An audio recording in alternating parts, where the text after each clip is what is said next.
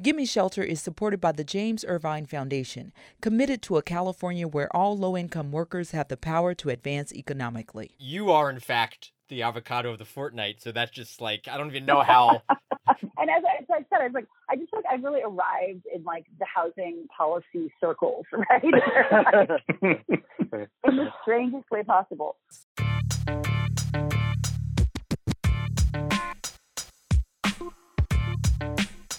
Welcome to Gimme Shelter, the California Housing Crisis Podcast. I'm Matt Levin, housing and data reporter with Cal Matters. And I am Liam Dillon with the Los Angeles Times. And today, Wednesday, September 2nd, aren't you impressed that I actually got the day and time right, considering I've had relatively little sleep?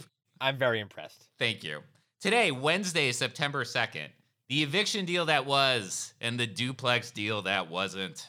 Ah, pithy we will be talking about the absolutely bananas end of the legislative session, which featured, among other things, a crying baby, senators swearing at each other, Zoom madness. I'll just say Zoom madness broadly and then some incredible late night legislative action. And We'll be focusing on two things specifically, and those things are the new state law that aims to prevent, and you see some of my couching, evictions of tenants due to the pandemic for the next few months and also a proposal to end single family zoning in California that did not pass. We realized there was a ton of housing business that did and did not get done, but those were the two marquee things that happened on a very, very late Monday night that was absolutely bananas. And we have the perfect guest to talk about this with. Who do we have? We have Assemblywoman Buffy Wicks from the East Bay, uh, Northern California, and she is the perfect guest for this one because she made national news. Viral uh, sensation, Buffy Wicks. Yes, for bringing her, her one month old baby to the floor late Monday night, Assembly floor, to present and vote on a bill because she was not allowed to vote remotely. Which was a decision, at least approved by Speaker Anthony Rendon, who plays heavily in this episode. Buffy Wicks, who now has some national fame, longtime fan of the podcast. So if you want to be like Buffy Wicks, listen to the podcast. That's all I'm saying. So, in addition to uh, Assemblywoman Bick Wicks being the perfect guest for this fortnight of the podcast, she has also gotten another honor during this fortnight. She is the avocado what, of the fortnight our rhythm is off because it's been a little while. But yes, the assembly member actually is the avocado of the fortnight. The first time we've had someone be a guest and the avocado, I believe, on the same episode, as well as introduce legislation to fix a previous avocado, which we get into in the interview. The avocado being our look at the most absurd California housing story of the past two weeks. And Liam, you referenced why she was on the floor with her baby. Tell us a little bit more about that. So she was there to present in the wee hours of the I guess you say wee hours of the morning, but actually I guess it was the late hours of the evening. Yes, 11:30. Uh, yeah, post 11:30 to talk about why she believed the duplex bill that we're going to talk about SB 1120 was the right thing to pass. There was uh, all sorts of drama, mask falling down, baby crying. It was a very dramatic moment. And here is her speech colleagues, it's good to see you all. I was actually in the middle of feeding my daughter when this bill came up. And I ran down on the floor today because I strongly believe we need to pass this bill. We are 3.5 million homes shy of where we need to be right now in this state.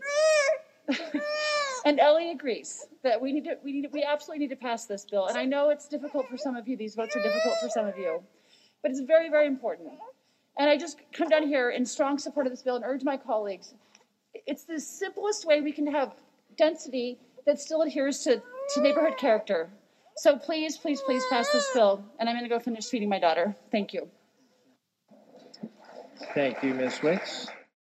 Liam, have you ever seen a baby on the floor of the Senate or Assembly in your time here? I want to say yes. I mean, I don't think I've seen a one month old. That is really a baby, you know? I mean, that's yes. like baby, baby. But yeah, no, I think, and I may be wrong, but I know multiple Assembly members recently have had children, you know, obviously pre pandemic and they've been brought in at various times to be you know cooed over and so yes i've seen it but certainly not as dramatic as uh, what happened on monday So that concludes the avocado of the fortnight, and we'll get into more of the absurd circumstances behind it with Assemblymember Wicks herself. Let's talk about the eviction deal first, and then we'll get to the failure of the duplex bill. So we had a situation where obviously we're in the middle of the pandemic. The pandemic has not only hurt people's health, but it has been economically devastating since March. You know, millions out of work. And there was an initial response, particularly by the federal government, to sort of help people financially tied themselves over. And so that sort of expanded unemployment benefits, which in many ways were kind of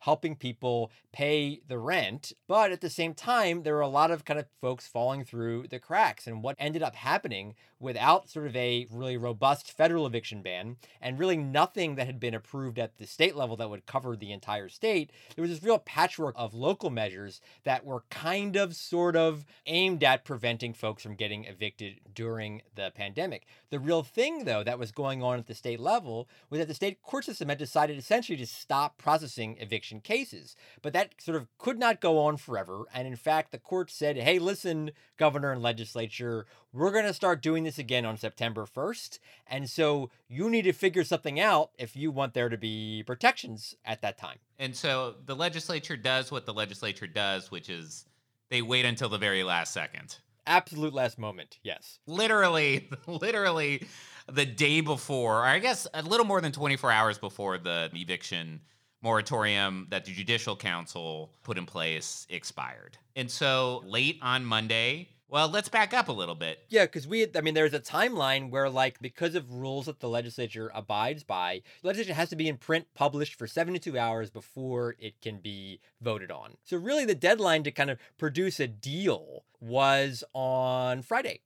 And in order to do that, they had to kind of coalesce around a bunch of different interest groups to be able to say this was something that was okay. And I think, in part, and you can get into this in, in more depth, because the urgency of passing something and the rules thereof, they needed to have two thirds of both houses of the legislature to say yes. And so, why don't you, Matt, kind of take us through where everybody was kind of negotiating and, and pointing to as, as we got to Friday? Sure, and I recommend people take a look at a couple of the pieces I wrote that broke down what's in the deal and then specifically kind of what each relevant inch group did and didn't get out of it. I broke some of what was in the deal, I want to say Wednesday or Thursday of last week. And so that the compromise I think was mostly signed off before Friday, but they were holding it because there were a few key issues that had yet to be ironed out and because perhaps the longer you wait to introduce legislation, the less time there is for opposition to rally around it. One school of thought. I think the best lens to look at this, there are three main groups that have been affected by this eviction moratorium and by the overall kind of financial catastrophe that seems to be looming in the rental housing industry. One is the obvious one renters, the renters and tenants who have either missed rent payments or are going to miss rent payments. The most reliable stat I like is the UC Berkeley Terner Center analysis, which is, you know, 1 million renter households have experienced a job loss. And that was through June. So when people do talk about the scope of this problem, it is potentially hundreds of thousands, maybe even more people who are missing their rent payments and could be at risk of evictions. That's the renter situation. Then there's the landlord situation. So the people who are owed those missed rent payments who haven't been compensated for it, which might be particularly problematic for smaller landlords who have mortgages and don't have a ton of resources to meet their monthly mortgage payments if they're not getting rent payments as well as other bills, right? Utilities, upkeep of the property. You know, landlords have gotten some relief, or many of them have under federal programs that offer what's known as forbearance, so sort of a deferral of those mortgage payments, but those still have to be paid back. And many of those kind of deferments were for six months or to a year. And so we're kind of nearing the point when those deferments are over. And so landlords themselves could f- be facing these kind of massive mounting bills. Yeah, and typically the mortgage products that go to landlords are not federally backed and thus not protect. I mean, some of them had some federal protections, but the majority of them didn't. So there's that. And then the third party, which I think is important in the context of what was actually produced, are the lenders, are the banks, the ones that provide those mortgages. And so they're waiting for their mortgage payments, right? Those are the three parties, interest group wise, were the ones negotiating with Governor Newsom and Democratic legislative leaders to come up with some type of solution. So, what did they come up with? So, renters, if you missed your rent between March and the end of August, let's just point out at the top here, it's like really complicated and like multiple phases. Know, I think one of the tenant advocates, I believe, tweeted this or said this in a story that I read, but it's almost like in addition to like knowing an eviction crisis, it's almost like a know your rights kind of crisis too because you have to know what the, these rules are in many cases to be able to take advantage of them and if you don't no matter the protections that are, may exist on paper you may still get evicted. And so like i don't want to understate that yes kind of follow all these rules you are in fact protected from eviction if you can't pay rent during this time but if you don't and the rules are hard to understand then you may well be. There's certainly a, a, a process by which that could happen. Of course and that's a major and legitimate concern among tenants groups. Yeah but anyway i uh, cut you off. You're explaining yeah, what these protections are. So go ahead. No, I expected that. so February 1st is the operational eviction date. That's when things could come back to normal. February 2021. 1st, 2021. Yes. That's uh-huh. right. So, how could you be evicted starting February 1st? If you missed your rent payment between March and the end of August, you can't be evicted for that. You're okay if you're a yeah. renter if you make 25% of your rent payments from September, so starting, I guess, now, yesterday, through the end of January, come February, your landlord also can't evict you. So, and you should note here, right, that you don't have to make your rent payment every month. You just have to make up. You could do a lump sum. You could do a lump sum at the end of January that would be equivalent to a quarter of the rent over these five months. That's correct. Come February 1st, the rules go back to normal assuming there is no more state or federal intervention. So you have to make your February 1st rent payment. Just because the missed rent payments of the past, either the 75% that you weren't able to pay in the later window or the missed rent payments from March through August, just because those can't be used for the basis of an eviction, renters will still owe that money. That money gets converted to consumer debt which landlords can begin to pursue in March. There is no rent forgiveness here. The money is still owed and it's owed in a relatively quick time frame. That's something you heard a lot from tenants groups who were upset with the deal with saying, "Hey, look, you know, is the economy going to be back raging? Is everybody going to get a job that lost one before February of next year or March of next year?" That doesn't seem super realistic. So those are the terms for tenants. Importantly, evictions not related to non-payment. So other lease violations, too many people in the apartment that aren't on the lease. Your landlord says you're creating some type of nuisance that's bothering your neighbors. Property damage. Those evictions yeah. can start now. Yep. They can basically start now. That's something that tenant groups also very upset about. While landlords, it seems now, as you said, can begin evictions again for some things, they can evict for non-payment, and they still do have those bills to pay. So, what did they get? Did they get any further assistance out of this deal aside from again letting them pursue some cases? Letting them pursue some cases is very important to landlords. If if I had to isolate kind of the two things that landlords really, really got out of this, it would be one, the February date, which is relatively soon compared to earlier legislative proposals, right? And then the second is, well, what am I going to do about this tenant that is doing all this other stuff, but I can't evict them through a public health and safety exception. So, those are the two big things I would say landlords got, as well as how this interacts with some local ordinances, which you can speak to in a couple minutes. What they didn't get was money. There is no actual rental assistance for tenants or landlords in this. Now, an earlier legislative proposal by Senator Toni Atkins, uh, or at least supported strongly by Senator Toni Atkins, tried to give them something which was tax credits in the future that they could sell right now. That didn't end up materializing, nor did any other type of real financial compensation for landlords. So, if the money isn't coming for landlords from the state, and they still may only get 25% of it until February. Right. How are they going to pay their mortgages? Because that is basically a year of very, very little rent payments potentially. So the answer in the legislation is eh, you got to kind of figure it out. That's really it. So they extended this thing called the Homeowners Bill of Rights to small landlords defined as owning in aggregate one to four units. So if you have three duplexes, you do not qualify for this. And what it does is it prevents some bad behaviors that banks were accused of doing in the wake of the foreclosure crisis of the late 2000s, where they would basically negotiate your mortgage forbearance or modification while foreclosing on you at the same time. So that's there. The banks also have to give some type of explanation for why a mortgage forbearance request from a small landlord was denied. But there was nothing in terms of compelling a bank to provide mortgage forbearance upon request, which was one of the ideas that was proposed in earlier legislation right. by uh, Assemblymember David Chiu, Democrat from San Francisco, and Assemblymember Monique Limón, a Democrat from Santa Barbara. That provision did not make it into the final bill. So the the banks yeah. made out decently in this. I mean, what did they give? So Senator Hannah Beth Jackson would say not much at all. She's a senator from Santa Barbara and she basically lambasted the banks pretty strongly for not coming to the table. The banks will argue there are legitimate legal and constitutional questions as to what the state could have right, right, forced right. the banks to do. I asked a spokesperson for the California Bankers Association, did you guys threaten legal action? Did you guys say, hey, if you try to compel forbearance, we'll sue?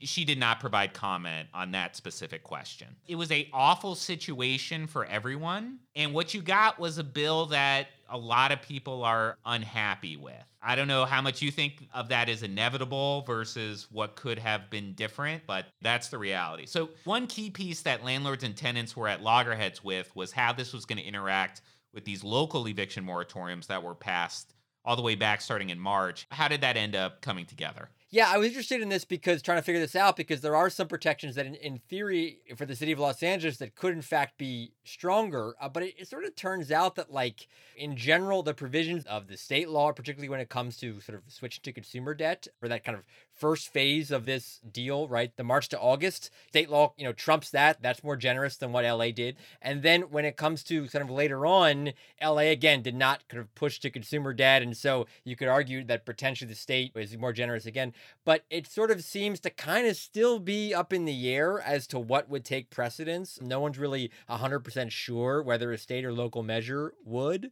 So it's just kind of like if you're a tenant, then you should kind of pursue all possible, uh, you know, eviction moratoria that exist or eviction protections that exist. If you are in a, in a city that has one, then follow those rules. Certainly follow the state rules. And that provides you, affords you some kind of more protection than you would otherwise have. And I think kind of the real dispute over this issue is kind of in the the later months. Uh, we're talking like February, March, and so you know I think it speaks to, and you could sort of speak to this in the conversations that I've had kind of after this, because again I didn't cover this bill directly. There seems to be an impression that this is very much a stopgap thing, and we're going to try to figure this out again in January. And so, can you talk a little more about that and what people were saying about that? Sure. That was certainly the framing that as soon as the language was released, you heard. And I think one, that's partly legitimate. And then two, I think that's partly a very convenient shield Right. because people knew nobody was going to like this deal. So here is what legislators and Governor Newsom are hoping for new money from the feds to actually compensate for these missed rent payments. And potentially it under a Biden administration. exactly. Point, right? Yeah. Uh-huh. And perhaps some more federal forbearance relief. That's yeah. what they're hoping to get.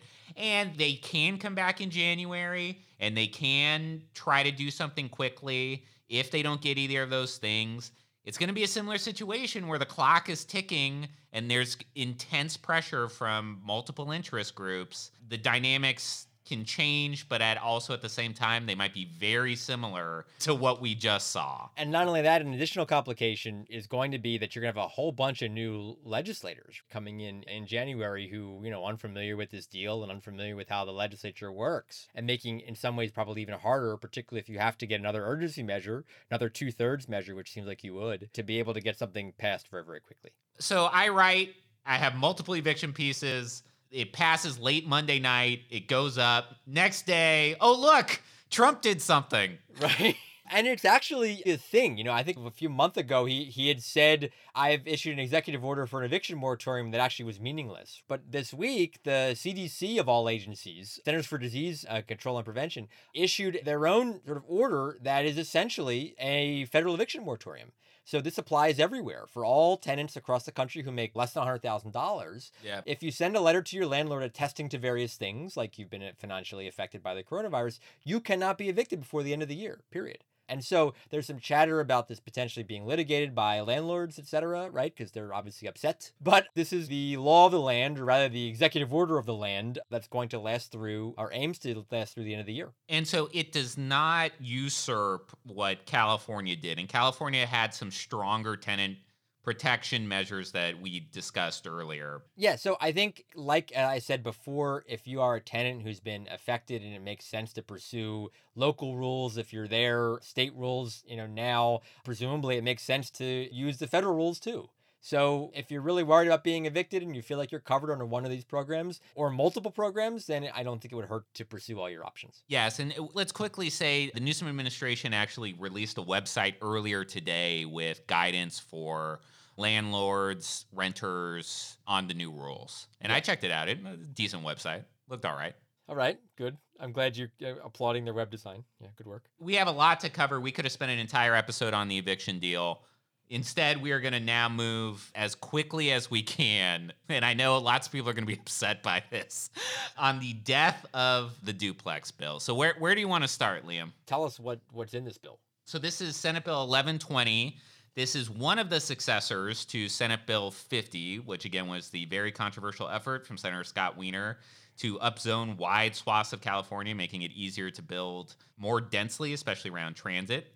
This one retained at least partially one of the provisions in SB 50, which was forcing single family only neighborhoods to allow duplexes. And in some cases, if the property was big enough, lot splits, which basically means you could put four units conceivably on the house. And also, it, there's different type of financing mechanisms that that opens up. So at the most, it replaces one house with four units. That's the bill. So many restrictions on how you could actually be used in terms of demolitions and if there was a renter there, etc. But just to give a sense of the scope, vast majority of the state that is zoned for residential is zoned only for single family homes. And there was a number, you know, the Terner Center from Berkeley put out there that if just 5% of the eligible households participated under this new bill, nearly 600,000 units of new housing could have been produced. Yes, I think that number is a little rosy, but it, it could have been a meaningful amount of supply. I think yes. that's fair to say. Although not nearly, I think, as much housing as proponents hoped would have been built under SB 50. Let's be really clear about that. Oh, absolutely. Absolutely. And th- this was the type of quote unquote gentle density that would be more palatable proponents thought to local governments and neighborhood associations where we're not talking about apartment buildings anymore. We're talking about duplexes and maybe four units replacing one. So that's what the bill did. And did we mention the author of this bill it was leader of the Senate, Toni Atkins from San Diego? And when the leader of a legislative house authors a bill, obviously a very clear signal that this is a priority for them. You, right? Usually yeah. it helps getting the bill passed. I'll say it that. Does. It does. Yeah. So this bill was, was, seemed to be, and again, I wasn't covering it, but you correct if I'm wrong, but like this bills kind of seem to be chugging along as part of like these, again, lesser bills and, that were carved out from the Senate in the, the wake of SB 50's demise and kind of, again, chugging until sort of the last month or last few weeks. Sure. And then all of a sudden it got to be like it Yes. So the other parts of Senator Atkins' housing package, which I believe we did a podcast about this, basically died one by one in somewhat mysterious circumstances in the assembly and the committee process. Let's fast forward to Sunday. Yeah. By Sunday, there's really only three bills left for Senator Atkins. And, and the, the signature bill is SB 1120. This is where the heat is and arguably the most potential to create new units. This follows in the footsteps of the Oregon duplex bill, which got, you know, national attention for being, you know, the first state to truly do away with single family only zoning. Yes. Insert ADU caveat. So on Sunday, I'm told, hey, it's going to get a vote. And I say, okay. And so I watch 10 hours of hearings or whatever the hell it was. And then it's like, nope, looks like it's going to be Monday. And I say, okay. So then here comes Monday and we're waiting and we're waiting and we're waiting. And you hear some grumblings, but most people just think this is kind of common. This is a bill that's prioritized by the Senate leader, Toni Atkins. And so the speaker, Assembly Member Rendon, Democrat from Los Angeles, is not going to put this up for a vote because he's using it right now, because he's using it as leverage to make sure he gets whatever he wants out of the Senate. And this is common at the end of session for how the two houses, which have a, a rivalry, which often seemed, frankly, petty when I was co- covering the legislature, so, sort of worked itself out. And I can say that and not you because you still deal with these guys. So anyway, keep going. It's starting to get late. It's starting to get late on Monday. And again, to be clear, midnight is like it. Like that's it. Oh yeah. Like, anything that doesn't pass by midnight, done, over, Ka- kaput. You know, vamoose, oh. right? All oh, those. yeah. Things. So I'm getting texts that are worrisome from some proponents of this. I'm trying to figure out what's happening. And then the eviction bill comes up. It uh-huh. comes up for a vote first. And that was somewhat unexpected because technically the eviction bill could have been voted on past midnight. It was an urgency measure. Mm-hmm. So urgency measures can actually be voted past midnight. Then alarm bells start going off. Oh, something's happening. Uh-huh. And then it gets later and later and later. And people are going, what's going on? Why isn't the speaker bringing this up for a vote? The speaker is the one that basically controls what gets voted on and not. Yeah. So fast forward to 11:30, we got half an hour. All of a sudden I look up, I finish the eviction stuff. I look up, the bill's being voted on or it's being heard. It's being debated. There's half an hour. They got half an hour to pass it, but the key is that not only do they have to pass it, because it got amended in the assembly, it has to go back to the Senate for a vote. Right. It's called concurrence. So that takes some time. Well, and again, context overwhelmingly passed the Senate. No real doubt that it would pass no. the Senate again if it got back there, right? The real no. key vote, the, the, vote that would seem to be the meaningful one, was the Assembly. And so, 11:30, there's floor debate. Assembly members are rising to speak in favor or opposition to the bill, including Assembly Member Wick, who we interviewed. 11:45, 11:50, and we're going. We're really coming up on this. Right. A vote gets taken a few minutes past 11:50, I believe. I'm sure somebody will screenshot this and tell me I'm wrong. It doesn't have the votes initially. 38 votes. We go, oh my god, it fell short by three. Needs reach 41. Yeah. Mm-hmm. Yes, you need a, you just need a majority for this one. Wicks wasn't able to cast her vote, so that was one I knew. Oh, right, well, at least I got was, one more she, she here. Was, you know, breastfeeding her child. She was tending yes, to right, her right, child. Right, this is yes, how insane yes. things were. Right. It comes back up at 11:56, I believe, mm-hmm. and it has the votes, and it passes here. It passes with 44 votes, 37 Democrats and seven Republicans. Notable that it needed Republican votes to get through. So, hooray, hooray for those who were backing the bill. The problem is there was not enough time to get the bill to the Senate for them to approve it, which, as you mentioned, would have happened without any problem whatsoever. Right. And so midnight strikes.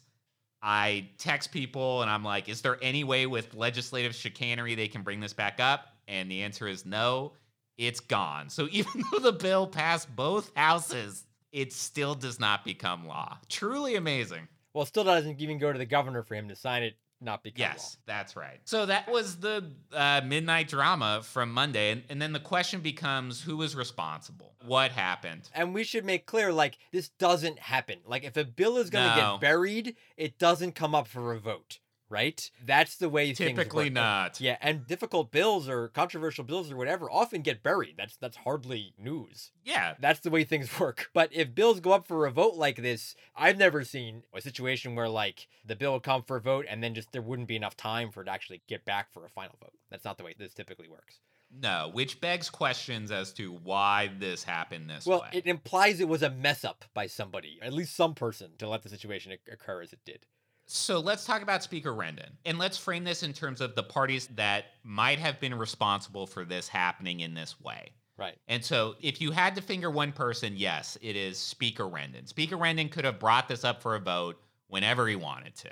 Yeah, and again, like they ran out of time, but they took Friday and Saturday off in the assembly. They were like chatting about other things that were not directly related to Bill. There was plenty of time for them to have voted on this earlier if they wanted to. Speaker Rendon gave comments to the San Francisco Chronicle. Shout out to Alexei, great reporter there covers the Capitol. The pro tem, you mean? I'm sorry. Pro Tem Atkins never told me that this was such a high priority that we needed to vote on it. That's why it kind of fell there towards the end which is strains credulity. I mean, it had Atkins' name on it.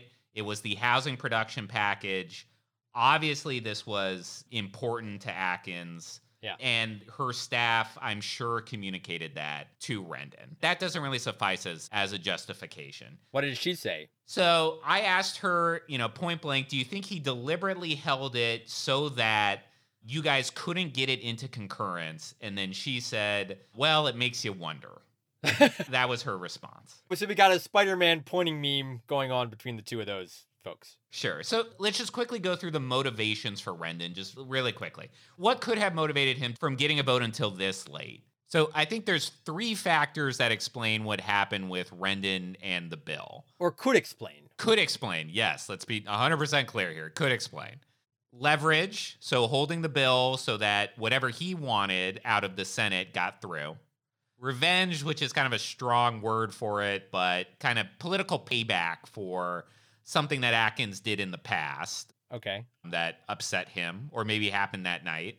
And the third is chaos, just kind of the absolute madness that is the last day of session when all these bills have to pass before midnight it's that blend, right? The leverage portion, whether he was waiting for a specific bill to get off the Senate, I have not been able to verify. It's possible that's certainly part of the horse trading that goes on this late at night at the end of session. You know, I've been told by multiple sources, and this has been publicly reported, relationship between the two chambers is really frayed right now. And that is partly because of the remote voting issue yeah. Where the Senate has allowed remote voting and the Assembly hasn't, for the most part. And also because of the pandemic and the shortened window for the legislative season, certain bills had to be just kind of cut. Right. That did not go over well with certain assembly members. So that could have been part of it. And then I think is having the vote. Like you referenced earlier, the one part of it that doesn't really compute for me is why have the vote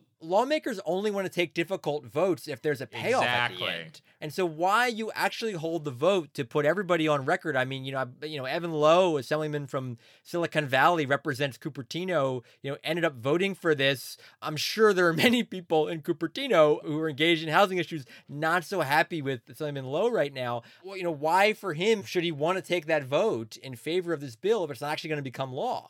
So now he gets all the negatives getting yelled at without any of the positives, which is past policy you believe in, presumably. That is exactly right. And there are multiple members that, I mean, Sharon Quirk Silva, Democrat from Orange County. This right, is not an right. easy vote for her. Yeah. Uh-huh. You know, and she's in a competitive race. Right. This is the type of bill where you could get attacked for voting for it it's that controversial. Right. When people say, well, he did this deliberately so he could have kind of say he passed it, but oh no, time ran out. Right.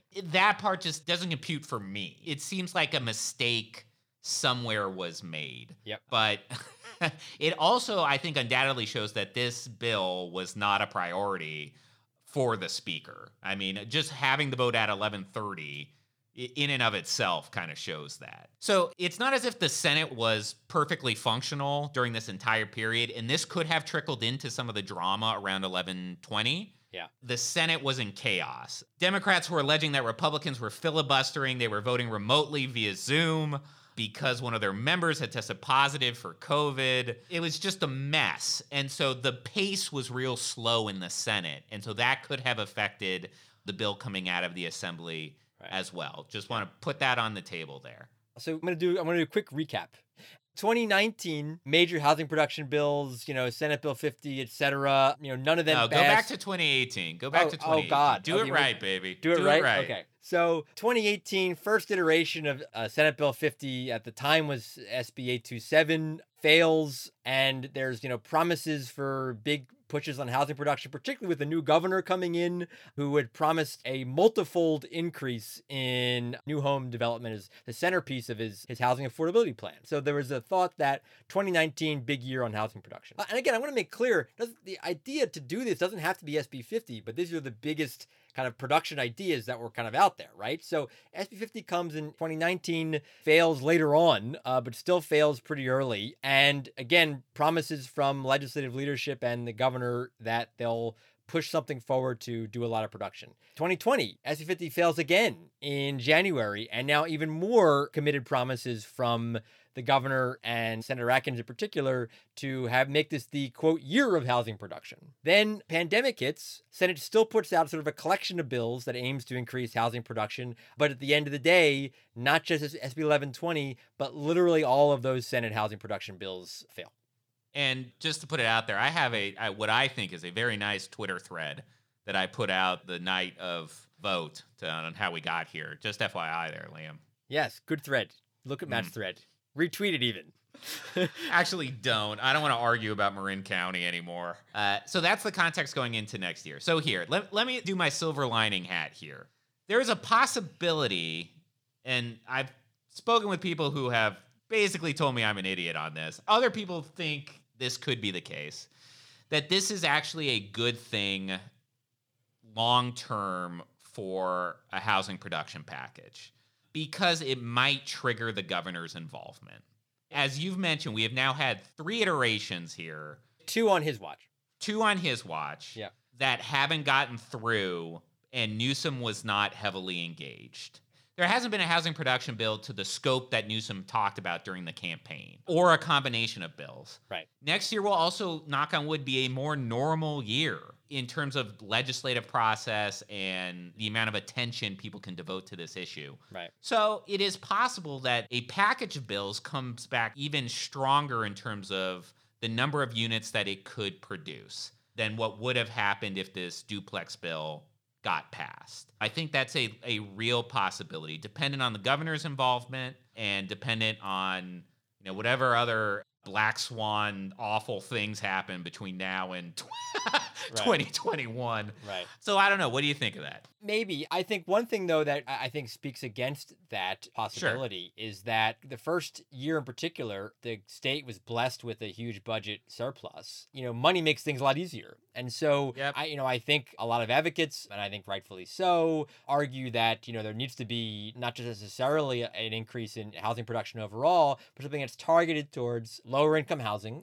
and the way that that gets done is that, you know, you finance it. And if the state is once again in a big budget hole, which I think is totally to be expected given the economic. I, I would uh, say probable. Yeah, yes. more than probable. Like 80%, 95%, 99%, uh, particularly no, if there's no federal help, then like that money's not going to be there to sweeten the pot or make it easier for some of the, again, much needed low income housing to be part of a package on housing production. Everything you said totally makes sense. Let me just also note, kind of going along with your argument, this duplex bill, the League of Cities did not oppose this bill. Right. Also, some notable anti gentrification groups, which loathed SB 50, right.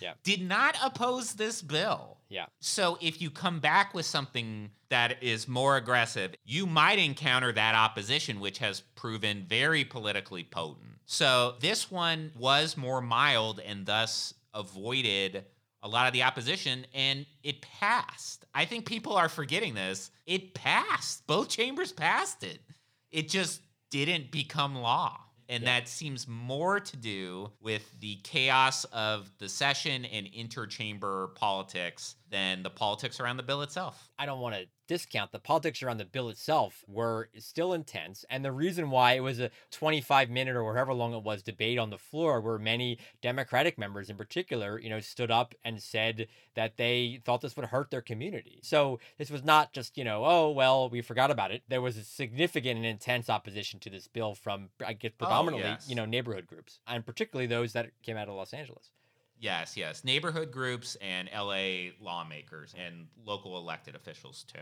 Yep. Okay, and with that, let's talk with somebody who lived through that all with a baby, Assemblymember Buffy Wicks.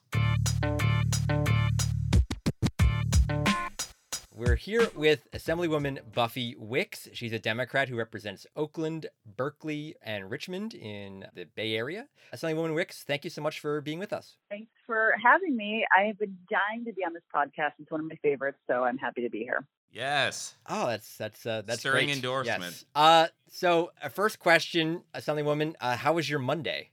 Totally relaxing. Just got manis and petties, you know. um, yeah, it was pretty insane.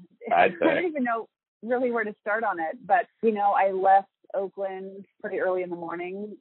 Packed up my eight pound four week old and off we went to the Capitol.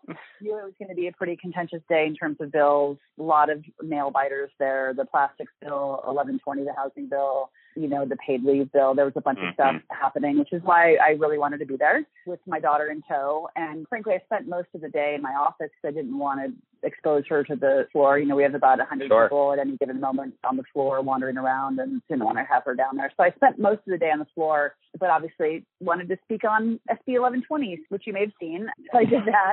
but yeah, pretty crazy day. And I will say my day was crazy because I spent like, you know, when you have a newborn, you're feeding her every two hours. And my daughter will do this thing where she feeds and she falls asleep. She wakes up half an hour later, wants to feed again. It's just, it's just, you know, it's her world. I'm living in it. So um, I did that for a lot of the day, and then also all the bills. So I was, I was multitasking. So for the five people who aren't on Twitter or Facebook, who are blissfully uh, perhaps unaware of what happened. C- could you explain in your own words why Ellie was there, why you had to bring her? Yeah. So um, my daughter was born July 26th, uh, end of July, and I had a C-section, and I went on maternity leave right away. We have a, a good maternity leave policy in the assembly. And obviously, I knew I was going to miss a lot of August, and colleagues started reaching out to me throughout the course of the month, asking, especially as we got closer to the end of the month, are you proxy voting, or are you going to come up, or were you out of my bills? And there was a lot of contentious bills. I also I got seven bills to the governor's desk, so I had bills myself, and so I was trying to figure out was I going to participate? And if so, how was I going to do that? So I'd asked to see if I could proxy vote. We had a new proxy vote in place, but was told that maternity leave didn't qualify for that. And so I was trying to figure out what do I do? And so my husband and I chatted about it and I decided I'll go up for Monday when that's when most of the bills are probably going to be picked up and heard. And I think I'm just going to bring my daughter with me because yeah. she's feeding, you know, we're breastfeeding and, right. Yeah. and she hasn't been away from me for this whole month. And so yeah. I did that and brought her with me. And, you know, obviously I think the image that sort of, I think ended up going pretty viral was the speech I gave on the floor for in support of SB 1120 Toni mm-hmm. bill for duplexes with my daughter kind of with me. And the reality of the matter is, I was upstairs in my office. I'm on the fifth floor. We didn't know when that bill was going to be heard. I really wanted that bill to pass. I'm not a co-author or anything. I just think it's a great bill. It's The way we can create more density in a kind of a thoughtful way. It's a pretty simple bill in terms of allowing for duplexes. And I know, you know, uh, my colleague Rob Rivas was for managing it, and he and I had been chatting kind of throughout the day and prior to the week in terms of the votes and stuff. So I knew it was going to be close. And then all of a sudden, I'm feeding Ellie, and then I look up at the TV, and like 11:20 is being called, and so you found out from the TV well, the TV and then Rivas texted me right then. And yeah, yeah. The bill's on. I need your help. You know, and I knew we were coming up against this midnight deadline where they right. all these bills into, into pumpkins. So she was feeding. and I basically kind of like detached her and just scooped her up in my arms and threw a blanket over her and like ran down two flights of stairs, got to the floor, and Kevin Mullin was presiding, and he's like, "You want to speak?" And I was like, "Yes." And there was obviously a lot of microphones up. He let me speak ahead of folks because obviously I was with my daughter, and he wanted to accommodate that. And I just jumped mm-hmm, up on the sure. podium. I didn't have any like prepared remarks or anything, and I wanted to speak very quickly because I knew the longer I spoke, the less time there would be for debate and getting the vote right. done and right. getting it back to the Senate. So it was just some very quick remarks, and then of course Ellie was not thrilled with the notion that she was not feeding anymore. So she started crying for dramatic effect. And I was like, okay, I got to go feed my daughter. And yeah. I'm talking and I'm done and off I go. And then I went to the Rules Committee room, finished feeding her. That was it you talked about wanting to vote proxy, and to be clear, voting by proxy meant you would have been allowed to vote remotely, so you wouldn't have had to been on site had your request to Assembly Speaker Anthony Rendon and the Assembly staff been approved. So later on, after again, as you said, this sort of very affecting moment, the next day, uh, Speaker Rendon apologized for not letting you do that, not letting you be off site. Do you accept his apology? Yeah, of course. And I have a good relationship with the speaker, and he and I have chatted on and off over the last couple of days as the stuff has, yeah. you know, unfolded. And I think he wanted to make it work. I think they had a, a legal definition that was pretty narrow.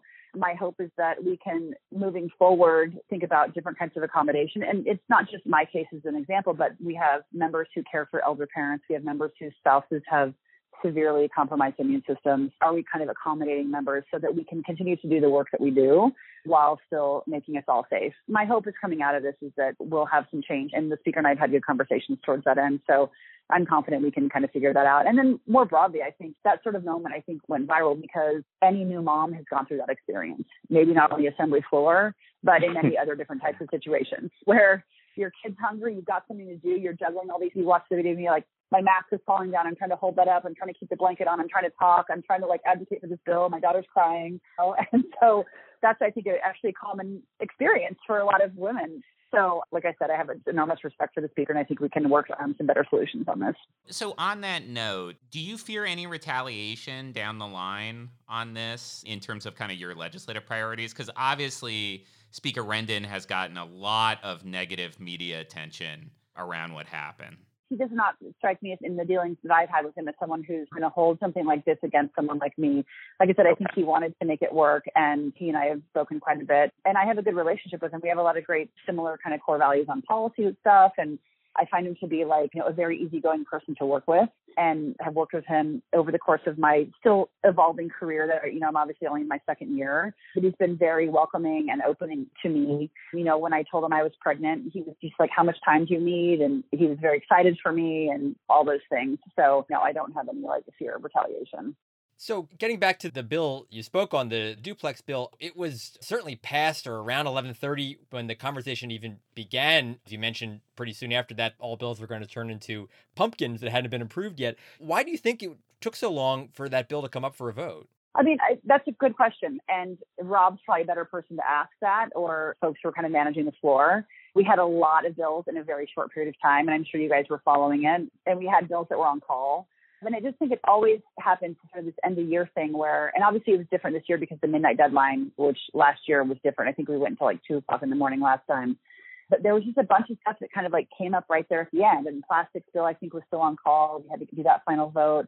Policing stuff too mm-hmm. was still out there, right? Yeah. Yeah. So there's a lot of stuff happening quickly. And frankly, I just wanted to like get these votes done and get off the floor you know. And in fact, Speaker Rendon, I ran into him at that moment. He's like, "Do you want to go to my office?" Because he knew I had Ellie with me, and he didn't yeah. he wanted to give me that space. Yeah. But I knew stuff was coming on call. I was like, "No, let me just vote on this really quickly so we can get out of here." But it's a good question as to why, you know. And I think there's always this sort of stuff happening kind of at the end of when these bills get scheduled and when they go, mm-hmm. and when do we have the votes and when do we not have the votes.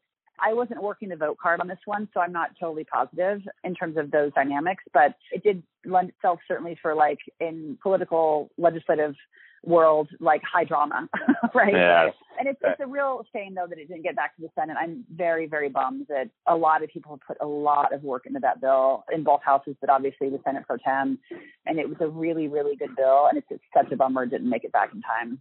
Um, so I, I just want to be clear here. Do, do you think the fact that 1120 was held so long, it sounds like you're saying it was more a function of kind of the common disorder and chaos that was exacerbated by the pandemic that you see end of session, as opposed to what a lot of people have alleged, which is Speaker sabotage.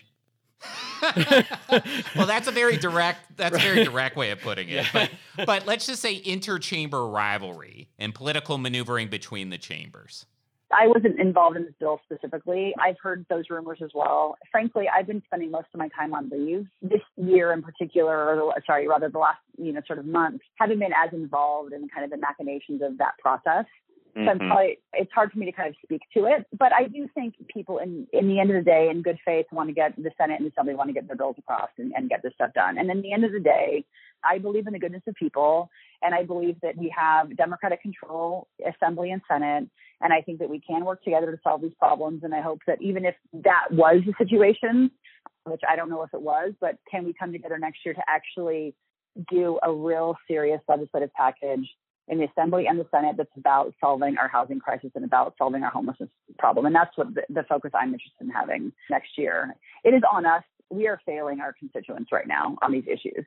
And I want to be a part of the solution and I want to work with people who are part of the solution and put together these sound public policies that actually help build housing and help build affordable housing and all the other things that you guys talk about every fortnight on your show. um, and I do think there's a number of committed legislators on both sides in the Senate and Assembly that feel the same way. So, one thing I want to ask about that is I think a lot of people have very different definitions of what the housing affordability problem in the state is and what the solutions are. I mean, I think it's wide agreement that there is one from literally the governor to the tenant who's shocked at their monthly rent payment, right? But again, I think a wide variety of dispute in terms of what the sort of fundamental core causes of this problem are and what the solutions are. And so I'd love to hear from your perspective what you think it would take to solve the housing affordability problems in the state from what I've seen, and again, I'm only my second year here and was heavily, you know, uh, immersed in housing politics during my race because housing was a big issue in my race. And obviously there was a lot going on on the ballot that time too.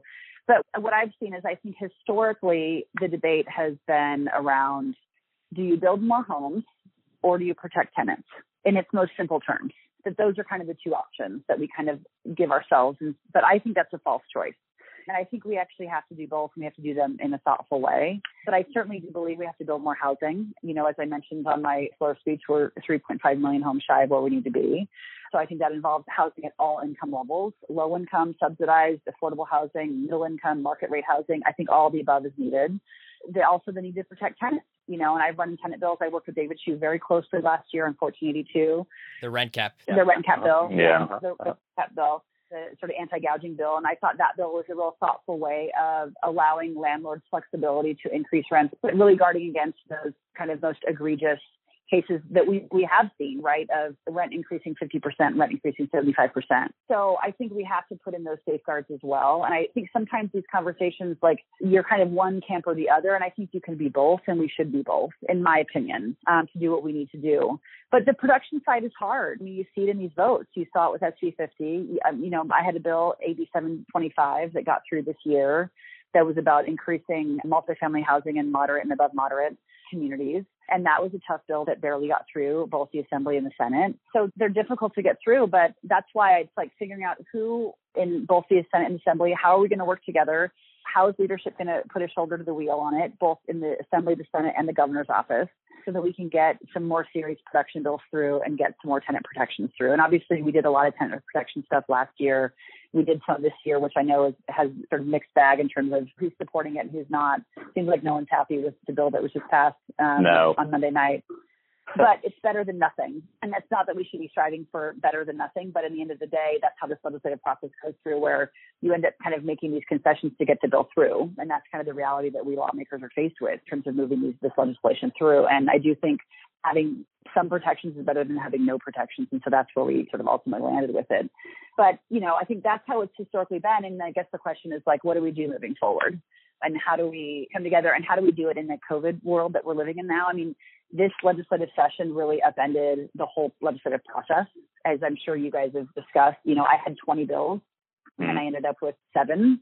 And there were others who ended up with fewer than that because we just didn't have the time to go through the process that bills deserve to go through in terms of committee hearings and whatnot. But the problem with the matter is there the rest, the housing crisis is going to get even worse. I worry about the evictions. And it'll be interesting to see actually like at least in my area, right, San Francisco rents have gone down and how like what's happening now with remote working that looks like and you hear about a lot of the folks in San Francisco are like heading for the hills to buy their bunkers. You know, like, yeah. So like, how does that going to impact the real estate market? How is that going to impact rents? But I still think in the end of the day, people are going to be squeezed, and we have to figure out solutions to the problems. I just want to quickly ask one more question about the duplex bill. So, one line of argument against the bill that you saw on the floor from some of your colleagues was that it would accelerate gentrification. And you obviously represent some communities in Oakland and Richmond and other parts of the East Bay that are vulnerable to gentrification or have already experienced in it. What is your argument to your constituents that SB 1120 would help more than it hurt? I think fundamentally more housing means more affordability in terms of like what you have now in you know my area is I have tech workers who make a lot of money comparatively speaking who are competing with nurses and teachers for housing stock in the East Bay. And so the teachers and the nurses and the, the baristas, you know, of the world are struggling to find affordable places to live. Like I have teachers that live in Stockton and Tracy and commute to Oakland and Berkeley every day and are spending four hours a day in their car because we have higher paid folks coming in to buy homes, right? And the reason why is because we have such a shortage of housing. Now, if we had more homes, the price wouldn't be so expensive. And so what this bill did fundamentally was create more housing stock to take some of that pressure off. So I think in the end of the day, that is very important. And I think you can put guardrails in around some of the, the gentrification stuff, but I think it's very critical that we have bills that enable us to build more housing at all income levels and that that will help. And we've seen other places that have done that, places like Seattle and others where that has worked. And I think, you know, in California, we have a particular attachment to single family homes. And historically, that is what California has been built on. And there's a lot of communities here. And, and I totally understand that. But allowing for duplexes in those zones, I think, is a thoughtful way to create more density while still respecting the character of the community and otherwise, and to allow for more affordability. You brought up tenant protections. I'm curious. Prop 21 is a rent control measure on the on the ballot in November, and how do you plan to vote on that? I haven't actually read through it. And in fact, I need to, you know, read through all the props, but I haven't actually read through it. But the thing that I do appreciate about it is the fact that they put the new construction exemption piece in there, which didn't exist in Prop 10 last time. How did you vote on Prop 10? I didn't support Prop 10 in 2018 because I was concerned about talking with folks who are affordable housing developers and others about the concern that it could have an unintended consequence of halting more housing production when I think that's a really key important part of the solution. So I didn't support, but I do appreciate the fact that they put the new construction exemption piece into this. But I'll take a look at it. I'll probably support it. I haven't read the whole thing through, but that piece of it makes me feel a lot better about it. So again, just to be clear, you, you have not formally said yes or no, but you, you sound inclined to support support it this time. Yep. Okay. Earlier, you mentioned um, in, in terms of a, a future housing production bill, the importance of Governor Newsom possibly becoming involved. If Newsom was involved on 1120, if he was explicitly supporting it, does it become law? I mean, I think for all these bills, we need everyone involved, you know, and obviously Senator Atkins is managing the bill the way that she knows how, and she's a queen, and God bless, and I love her, and she's the one who knows how to maneuver her legislature, certainly, and she knows the assembly as well. So I think she did a great job in moving that bill around. But I think it's always great to have the governor involved. I mean, you look at what happened with the rent cap bill last year with yeah. 1482, where the governor was very involved in that bill, you know, at the staff level and him personally as well. And we needed that to get it through. And so I do think on these bigger bills, it's important to have his participation I mean, obviously, he is dealing with a lot right now. I'm sure he didn't think going into this job that it was going to be like this. But between the wildfires and COVID and the economic fallout, and you look at like his State of the State address in January, right. in terms of sort of the vision of what he laid out, and I was front row, jumping up, clapping on all these things he was talking about. He was speaking my language on housing and homelessness and stuff. And then for all of us, all of a sudden, mid March hits, states shut down, no more money, everything changes. Yeah. yeah. So we have to crawl our way out of that. But I think it's always important to have his voice, his leadership on it. And I think he cares about it. He campaigned on housing production. So I think it's always good to have him involved. So I'm, I'm glad you brought that up. You know, he says he did campaign on housing production, three and a half million new homes by 2025. You referenced that number earlier as well. Would be an unprecedented, massive increase in housing production that we've ever sort of seen in modern memory statewide, if that were to happen. He also talked very early on in his tenure about a quote unquote Marshall Plan for housing. You know, we are where we are right now. How would you evaluate? how he's done on this issue in the first two years of his tenure. Well, you know, he put his shoulder to the wheel on 1482, as I said. He was involved in SB 50, trying to get that through. He's been involved in these housing bills. And I'm not a housing chair, I know, but obviously David Chiu and Scott Wiener, I think, are in our respective bodies. And I know they talk with him pretty regularly. And I know the speaker works with the pro tem on those bills as well. Any housing bill that I've gotten to him, he signed. And I'm sending him two more housing bills, my 725 and, of course, my church parking lot bill. He will sign those. So I think he's very amenable to obviously signing stuff, but then working on the bills as well. And I think that this year was going to be the year when he was going to be doubling down on those campaign promises. And you saw that in his State of the State. He was making very clear intentionality around that. And then, as I said, I think COVID really has upended a lot of that stuff just because he's dealing with the realities of this global pandemic, the stressors on our government with regard to unemployment and all the other things.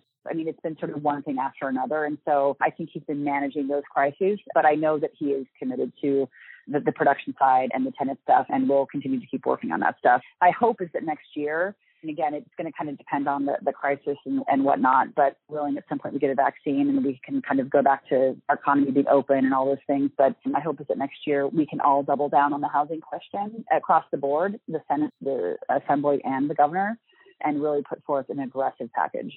Let's talk about the church parking bill. And then, Liam, I know you have a beef with the assembly member because you weren't listed as a co author. And so, assembly member, if you could explain to Liam why he wasn't, I think it would kind of make everybody more comfortable on this podcast. I mm. try to keep his like his ethical reporter line. it was like my one of my favorite bills. It's just so obvious. It's one of those things that's just like so obvious. And obviously, I heard about it on the podcast.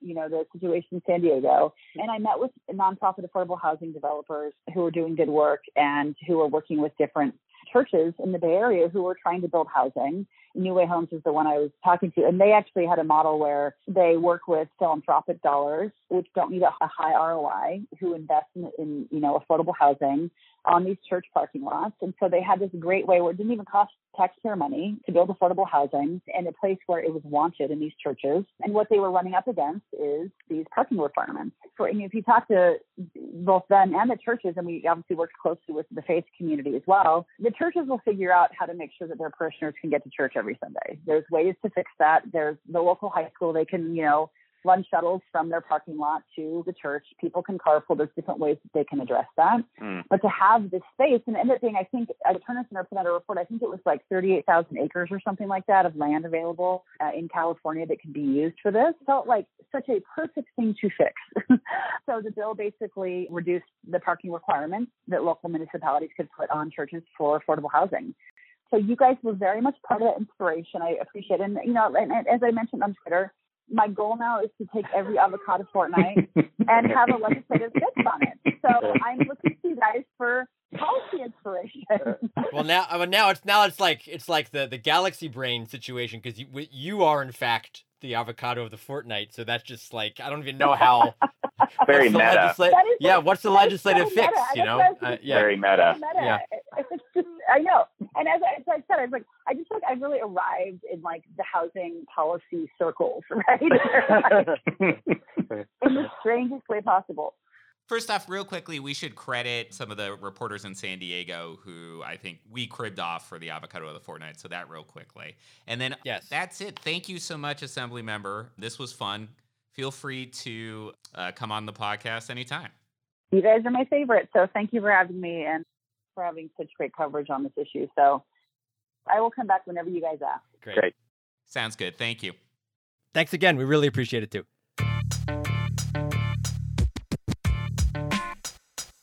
Thank you for listening to Gimme Shelter, the California Housing Crisis Podcast. I'm Matt Levin. You can find me on Twitter at mlevinreports. And I am Liam Dillon from the LA Times. My Twitter is at Dillon Liam. Thanks, everyone. We asked for new rates and reviews last time. We got a goodly number of them, but we can always use more, so please keep doing it. Yes, thank you so much. And we will be back in another fortnight. Thanks for listening.